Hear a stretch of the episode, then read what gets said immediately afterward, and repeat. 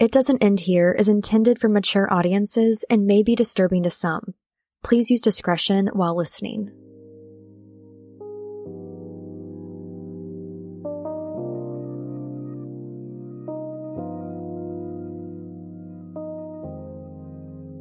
Hey guys, and welcome back to It Doesn't End Here podcast, season two, episode six. I'm your host, Rachel, and I have my lovely babe, Kayla, here with me today. Hey girl. Hey. How are you? I am great. How are you? I'm okay. It's January, which is the worst month. I mean, I know it's your birthday. It's in January. That's the only Yeah, good thing about on. January. Other than that, I really hate January. It's cold, but I'm coming back to Oklahoma City in two weeks, and I will be with you Woo! soon for an entire week. So I cannot wait. Yes, it's going to be so good. Much needed reunion, girl time, and catch up on all the things. I know it's been too long. So I'm excited because this is episode six. There's only seven in the series, so we're we're kind of rounding it up here. What do you think about the season so far? I think it's really good. It's definitely different than mine as far as coming from a different perspective of the physical abuse, which Uh, we both know is very, very, very common. So mm-hmm. I'm glad we're bringing that to light. And I'm glad Lora was gracious enough to share her story. And we we're getting so many positive messages. I mean, our social media has blown up. it really has. I mean, we are nonstop growing. And so I just think that really shows that people are relating to this. And I mean, it's growing faster than any account I've ever grown. And it's because it's very niche. It's very, it's something that uh, probably every single woman has gone through in her life. Some sort of toxic abusive relationship, whether it be emotional, mental, physical, or all the above. So it's definitely bringing to light a lot of things that people don't want to talk about, but it needs to be talked about. So I'm glad that we are being the ones to step up and do it.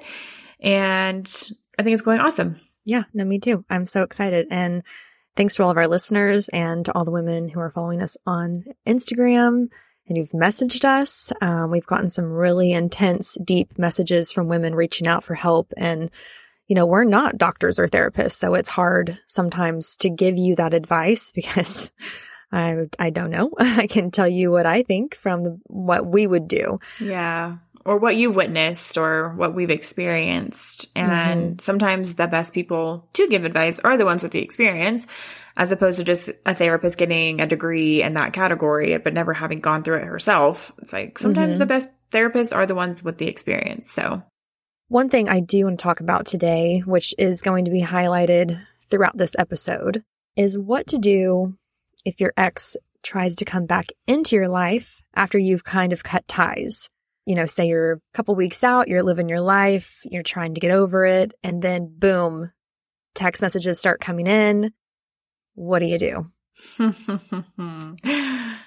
I say your ex is an ex for a reason, right? I mean, you don't go through all that Mhm. trouble to move out, find your own place, pack your stuff, move into your own place just to go right back to the same patterns that you were doing. So my suggestion for something like this is start to journal about this or make a list of all the ways that your ex made you feel, whether it be he put you down, he talked bad about you, he commented on your weight, or just anything like that where how do they make you feel? And like try to relive those feelings and then think about the feelings that you're feeling now where you're you might, you know, you might still be sad that and grieve that relationship, but like when you're by yourself, like, wow, like I, this is how I feel. I feel so good.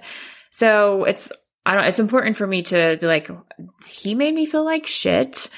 I don't want that in my life. And you just have to keep remembering all those, all the times and then think of where you are now currently instead of letting your emotions take over because they definitely will try to do that. Yeah, and you're going to highlight all of the good parts. Yeah. Like when you break up, you're like, oh, but I miss them. And then you start remembering all the like good parts. Even if there's really not that many good parts, you still only like really bring those to the forefront of your mind. And then also sex. I feel like Yeah. Couples break up, but then because they are comfortable with each other and that is still there, that the sex brings them back together. So, Totally. you know, there's a lot of good toys out there, ladies. You don't always need a man. Mhm. you can survive a couple months. Yeah, it's totally fine. Totally fine. I can just email us. We'll give you some recommendations. I can't say this. I can't say this saying for girls because it's, but you know how they say, you know, don't think with your, or think with your heart, not your head. But obviously we don't have a head. So whatever you want to say for that. exactly. but I mean, I don't know. So emotions, if you think about it, emotions only last about 90 seconds. Scientifically, they last about 90 seconds. So if you can sit there in your emotions and like just feel them and let them go, then that's probably that feeling is going to pass. Um, there's this book that Kayla and I have, well, you read it and then you recommended it to me. And that's like my favorite book, The Untethered Soul by Michael Singer. It's amazing. I'll link it in the show notes if you haven't read it before. But in that book, it talks about when you feel your emotions and you feel like tense or stress and you kind of like, you have to try and focus on letting your heart relax because your heart is a muscle. Um, and I thought that was so interesting because until I had read that book, I'd never thought about like your heart as it being a muscle you could like flex. But then once you actually practice sitting there in meditation or, you know, just taking a few deep breaths and focusing on your chest and letting your heart relax, it actually does help with the emotions. So I hope that, I hope that helps somebody else because I read that good. book and it was incredible for me to kind of like realize I can take 10 seconds to like refocus myself. Absolutely. Thoughts, feelings, emotions can always be opposite. Like Yeah. everything that's going on in your body is from a thought or feeling you are having. So all you got to do is rewire or change that thought or feeling. What do we do when we feel like we want to communicate with our ex? I'd first say you need to remember why you broke up in the first place and not to glorify the relationship for something that it wasn't. I've definitely been guilty of this in my past and ultimately it just prolongs the breakup and the grieving process. If you know deep down that the relationship isn't meant for you long term, then don't go backwards. If you are 100% done with this person, don't be like me where I was like one foot in, one foot out emotionally, even though with Mr. Wannabe, I was a, completely across the country, but I was still entertaining at the conversations. And that was literally so hard to just, it was hard to stop. Well, you were also scared though. Didn't you say you were scared to like stop speaking to him because he would Yes. freak out on you? Yeah, for sure. So how do we handle that? Like what was, how did you get over that? okay, here is the ultimate advice I can give anyone. Yes, give it to me. the things that are coming into your life, the way you are responding, the way you are reacting are is a direct reflection of what you think about yourself. So like I was still so broken. And so like now I can't even imagine entertaining that because I worked on myself so much that I up leveled and expanded where that was so below me. That's not even a thought in my mind anymore. If someone, if he happened to text me, I'd be like, huh, what the fuck? You know, like get away. Yeah. Whereas before I'd be like, oh my God. So, I mean, the ultimate advice I could give you is do the work on yourself. When you grow and you expand and you know that you are better, you know you have, you are worth more than that. Those little texts and those little things that come in that are so like, hey, you up? Or hey, can we talk? It's like, Step girl. yeah, it's like, no, no, why? No, no, no, no. So, I mean, that's what ultimately helped me. I mean, it took me, I completely cut it off in March of 2021 and I moved out September 2020. So it was a whole six months of me working on myself to kind of, to finally get to that level of like, I can be done with this. I don't Mhm. need this anymore in my life. I'm fine. like I will come back. I will rebuild and come back stronger from this as opposed Yeah. to letting it just keep lingering. And honestly, it was just more emotionally draining to linger than to just cut it off. Stay with us. We'll be right back.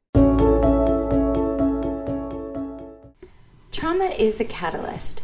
It provokes significant change in the lives of survivors, as well as in the lives of their caregivers.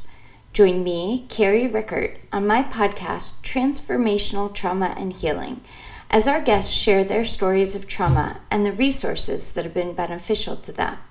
We will celebrate our guests' successes and learn from their struggles, adding tools to our trauma survival toolbox along the way.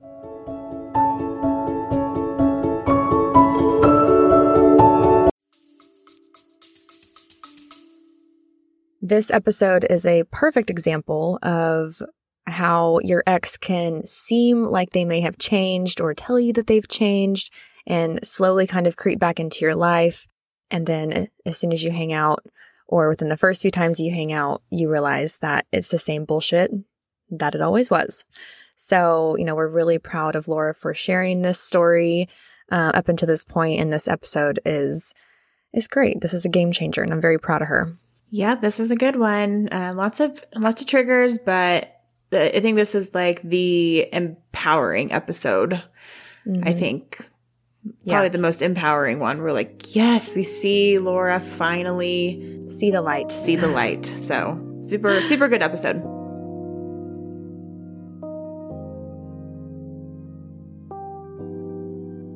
I'm Rachel Meadowcroft, and you're listening to It Doesn't End Here.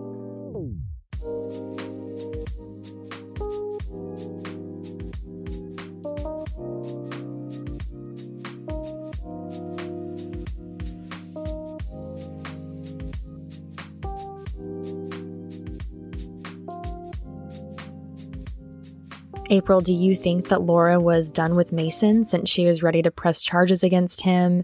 And you had that talk with her about how she would act if the roles were reversed?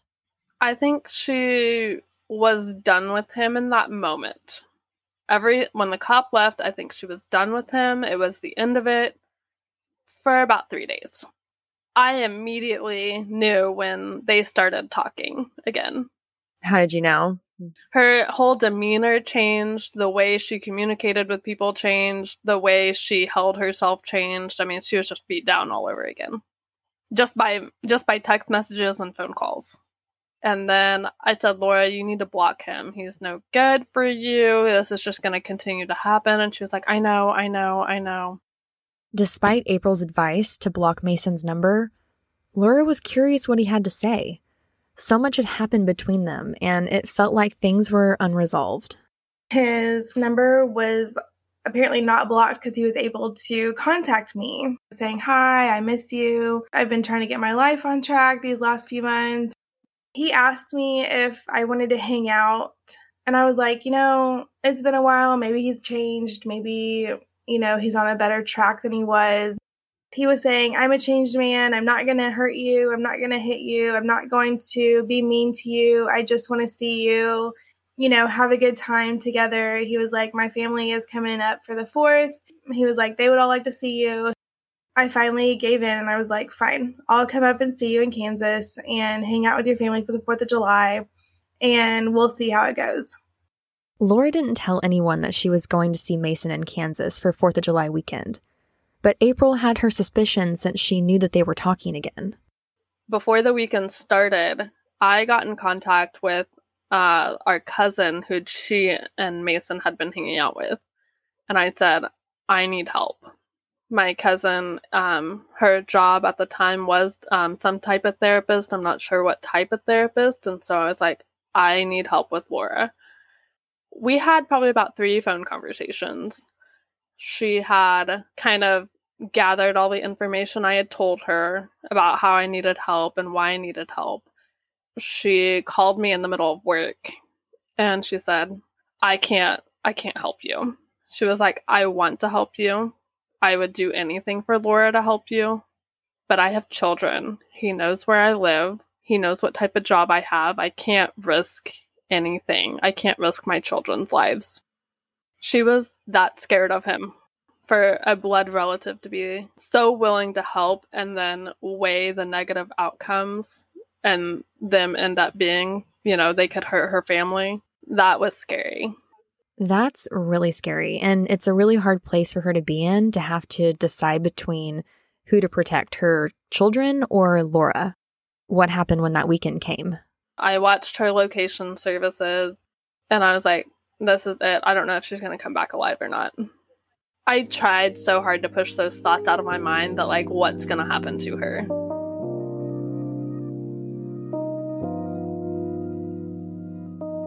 The weekend started off a little rough. I was on my way up there and he called me and he was like, Where you at? And I said, I'm, you know, I'm about to drive through Blackwell. And he was like, well, don't stop there and see my family, like my dad. And I was like, I'm not going to stop and see your dad. Like, I'm not, I'm coming to see you. Why would I stop there? He was like, I just don't want anything to happen. And I was like, what would happen? And he's like, trying to accuse me again of sleeping with his dad. And I was like, You're not changed. You're the same person. Like, I can't get to Kansas without driving past Blackwell. There's no, no way possible. Yeah, I turned around and I went home. I didn't actually end up going. He finally convinced me, like, he's, you know, he was like, I'm sorry. I shouldn't have said that. I really want you here. Um, I really want to see you you know, and I was like, I really do miss you. I want to see you. I want to know that you're changed. But if you're going to continue accusing me, you're not changed. You're the same, yeah. you know. And I said, and this is what led to you being physically abusive to me was the constant accusations that you thought I was cheating on you or that I was sleeping with your family, which is outrageous. I decided, okay, I'm going to go up there when I got there, we had a good weekend. It was really nice and relaxing, and we just flirted and laughed, and it was like I wanted. It was a weekend that I that I needed, that I wanted, and so it was nice. He wasn't paranoid, he wasn't aggressive. He was fun. He was the fun Mason that I remembered. The Mason I knew before him and I even had a relationship when we were just friends. He was the Mason that was fun, lively, happy go lucky guy that was one of the many reasons I fell in love with him. And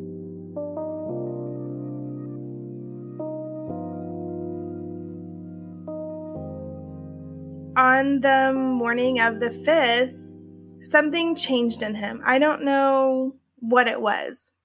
He woke up in a bad mood.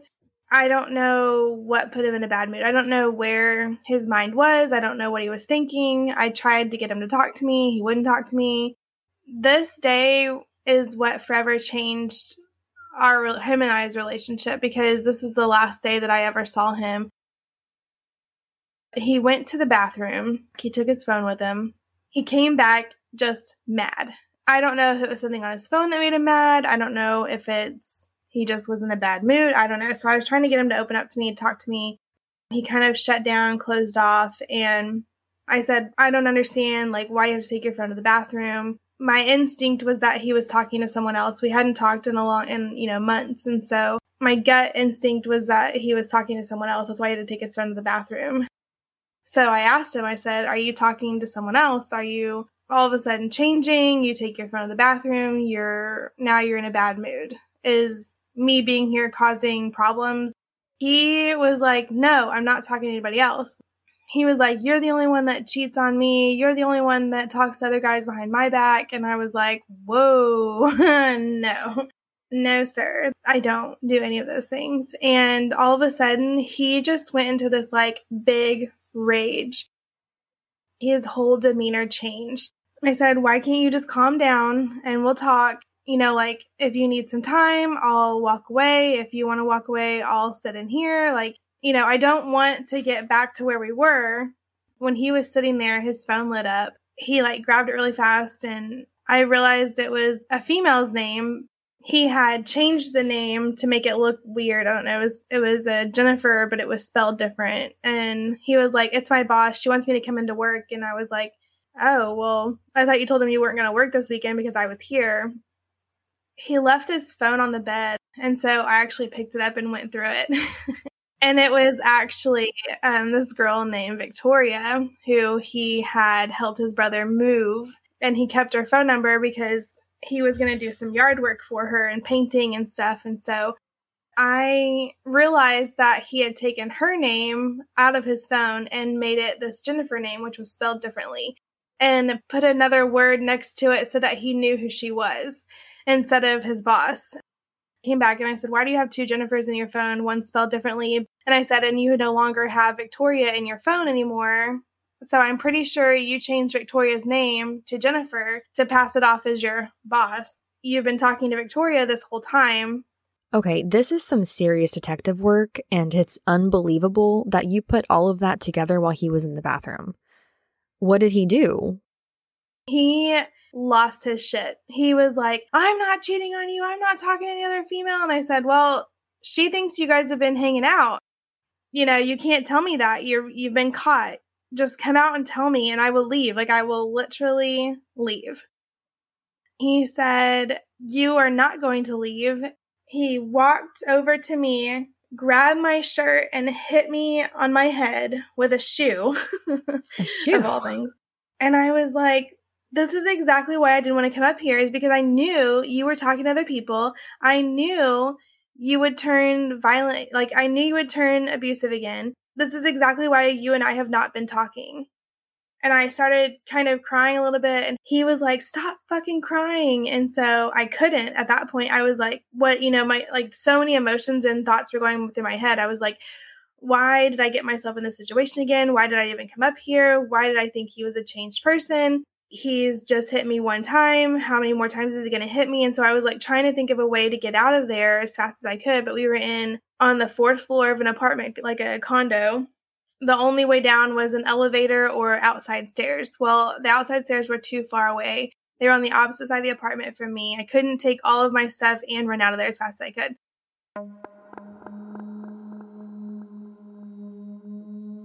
he grabbed the back of my head and threw me onto the bed and started shoving my head into the bed so that I couldn't really breathe.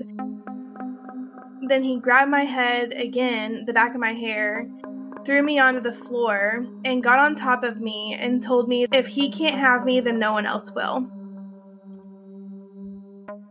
And I was like, oh my gosh, I'm gonna die today. Like, I literally thought he was not going to stop. When I was on the ground, he covered my mouth and he hit me um, with a closed fist on my chest. He put me on the bed and then put his hands around my neck and started choking me. You know, he had one hand over my mouth and one hand on my throat. He was a wrestler, so he had me like pinned down. I couldn't, I could not get him off of me finally he let go, I shoved him off of me.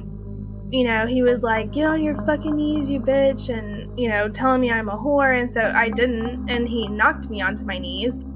And so I just sat there in like with my bag in front of me and I was like, I don't know what to do. I don't I can't cry, I can't yell out for help. I felt like I was completely stuck in a position in a room that I would never leave and I was getting terrified he left the room and I think he went to the bathroom. And that's when I grabbed all of my stuff. I literally ran for my life. I ran out the door. I went to the elevator. I was like, you know, pressing it a hundred times, making, sh- you know, trying to get it to come faster. Mm-hmm. it was like slow motion and I couldn't get it to come fast enough and I couldn't get this day over with fast enough. I ran to my car I got in my car and he met me on the other side of my car and he got in my car also. Like all the other times before, Mason started calling Lora names and continued to accuse her of cheating on him. Lora was very aware that she was in a dangerous situation and that he could start physically attacking her at any moment. She started bracing for the worst. He hit me in my on my right side. He was in the passenger side. I was on the driver's side. He hit me on my right side with his fist. I remember so much pain in my side and in my stomach that I almost couldn't breathe. I mean, it felt like so many sharp objects going into my side. Was this like your upper like rib cage area? No, it was my lower like my hip oh, area. Your hip area. Okay. Oh. Yeah, God. he hit me on the on the hip I started just crying and I couldn't stop crying. And he was like, stop crying. And he called me a crybaby. And then he started, he hit me two more times on my chest. He slapped me in my face. And I was just like kind of doubled over in my seat, like, you know, hi- like kind of shielding myself, you know, covering my head with my hands and trying to just sit there. I didn't know what to do at that point he told me that all of this are my consequences of asking him questions and being a jealous person. If I wasn't that way, then I would never, this would never happen. In this moment, Lora decided to switch tactics, and instead of trying to run or escape, Lora decided to agree with Mason and try to calm him down. This is known as the fawn response, and it's a type of behavior victims use when trying to avoid conflict and trauma by appeasing the abuser. And luckily, it worked. Lora was able to calm Mason down, and eventually, he got out of the car and left. Lora drove away knowing that she just barely escaped with her life. The next day, Lora had plans with her mom and sister, so she tried to pull herself together and act like everything was normal my mom had been planning on getting a tattoo as her first tattoo, so we all had to be there. I get there right after work knowing that like I'm we're going to go get this tattoo. I get out of my car and Lora gets out of her car and she, her eyes are just beet red, swollen, like she had been crying. And I'm like I didn't ask anything, but maybe my facial expressions asked the question for me. Mhm we went to go get the tattoo and she got a wild hair um, to get herself a tattoo. And so there my mom and my sister are on opposite sides of the tattoo parlor and so i'm like over with my mom looking at hers being done and then i'm over at my sister looking at hers being done and she was just getting set up they hadn't even put the little like the tracing thing i don't know what that's called and being the younger honorary sister I stick my finger into that bruise on her side so hard. I said, What's that from? And she nearly jumped out of the chair. She was laying down. She nearly jumped out of the chair and was like, Ah, what is what from? And I was like, You have a gigantic bruise on your side. But I obviously made sure my mom couldn't hear this conversation. She was like, I don't know. I don't know what you're talking about. I don't I don't know what bruise you're talking about. I don't even know I had one. Like, you know, just blabbing nonsense. And I looked at her. Uh, she kind of looked back at me, and we kind of had like this silent stare at each other for a while. Mm. I like raised my eyebrows, like. So you knew right then and there. Obviously, you knew she'd been in Kansas, and there she was again with marks all over her body. So you knew that she had seen Mason. I did. The second her tattoo healed, we went swimming. We were just kind of having kind of a heartfelt talk. I mean, it, it was not really unusual, but the intensity of it was unusual. It was than what it normally is. She was like, Yes, the bruise is from Mason. I said, Are you going to see him anymore? She was like, I love him. And I'm like, You can't love somebody that hurts you. It's not possible. You know, we just kind of had a little talk like that. And I mean, it kind of made me cry a little bit. I didn't like tear, I just like teared up. I didn't like actually cry because I was like, she really does not know how to comprehend this. She really does not understand the comprehension that she needs to have on this. And she's just stuck in the I'm taking care of him. I'm making him better. He's not going to go back to jail. He's not going to do this. Stay with us. We'll be right back. Are you the type of person who wants to learn more about bettering their mental health as a teen or parents of teens, but get easily distracted like me? My name is Philemon and I'm the host of The Brief Dive. It's a podcast that provides brief tips from self-help advice to scenarios of change from a teen perspective. And yes, for those who do prefer the occasional deep philosophical dives, also like me, we've got those episodes for you too. Nobody's left out. So what are you waiting for? Head to thebriefdive.buzzsprout.com and subscribe to join the Dive family. See you soon.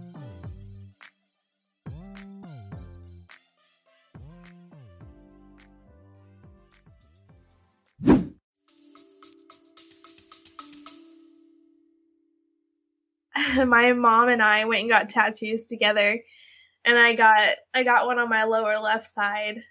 And my sister comes over and she goes, "Um, why do you have such a big bruise on your side?" And I was like, "I have a bruise?" I was in so much pain and I didn't realize I had such a big bruise and I was trying to hide the pain that I was still I mean I still for a couple days my side hurt so bad. That was the biggest and deepest bruise he had ever given me. I was like, mm, that's weird. I don't remember. And I didn't even realize I had such a big. I didn't actually look at myself when I was getting ready in the mirror or anything. I stopped kind of looking at myself in the mirror for shame purposes. I was ashamed of myself. I didn't know what to do or say. And so I just kind of stopped looking at myself in the mirror and I didn't even know I had a bruise. I figured I did, but I never actually looked. And when my sister saw it the next day, then I actually took a picture of it. And I mean, it was at least three or four inches wide, a couple inches tall. You know, my sister was like, Did you go see Mason? I just looked at her and started crying. Like, I just kind of put, I dropped my head, so much shame. I was so, I was in so much like a shameful emotion at that point. And I said, Yes. And she said, Was that from him? You know, I kind of just shook my head up and down. I couldn't even say yes. I was, you know, just crying. And she actually this is why I love her, is because she actually um, embraced me and hugged me and just let me cry.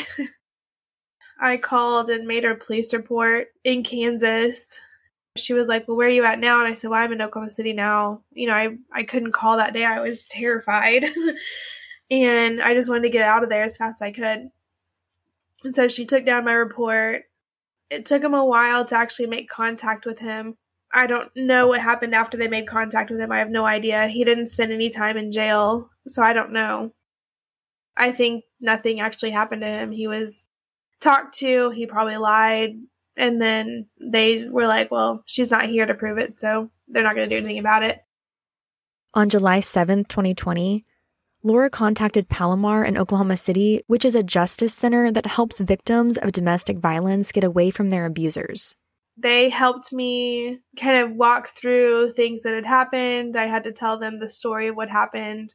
They helped me file a VPO against him, which is a vic- victims protection order in Oklahoma. Um, in different states, they call them different things. So in Oklahoma, it's a VPO, victims protection order. And they helped me, you know, step by step at one point I had so many tears in my eyes I couldn't even see and the girl actually was like, "Do you want me to write while you talk?" and I was like, "Yes, please." It was so so emotional and so many memories that flooded into my head while I was there. She was really kind and really understanding and really nice and she helped me a lot. For the first time, I relived all of the abuse that he was doing that he was doing to me, all of the name calling, all of the physical abuse, the emotional abuse, the mental abuse that he was doing. It was overwhelming the amount of paperwork I had to fill out. And then going over, then after doing all of the paperwork, then you had to go through the whole statement. I wrote my statement. She helped me write a lot of it because I couldn't talk and write at the same time. I had too many tears coming out of my eyes to even see what I was writing. And so, you know, I was sitting there telling her, you know, what to write it had to be in my words. It couldn't be in her words. So if if she didn't understand something, then I had to explain it to her so then she could explain it in in writing. And then she took my statement, actually typed it up for me. And then they took my paperwork, my signatures, and my statement to the courthouse for me and filed my VPO.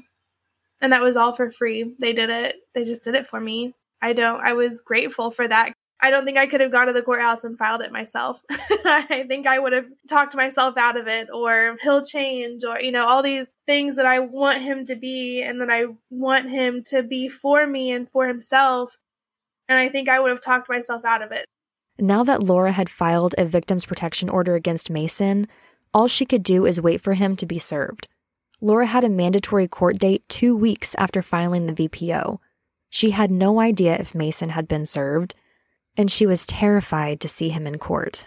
I asked my sister and my friend Felicia to come with me to the courthouse. I was terrified because if I was there by myself and he showed up, I would have no idea what to do.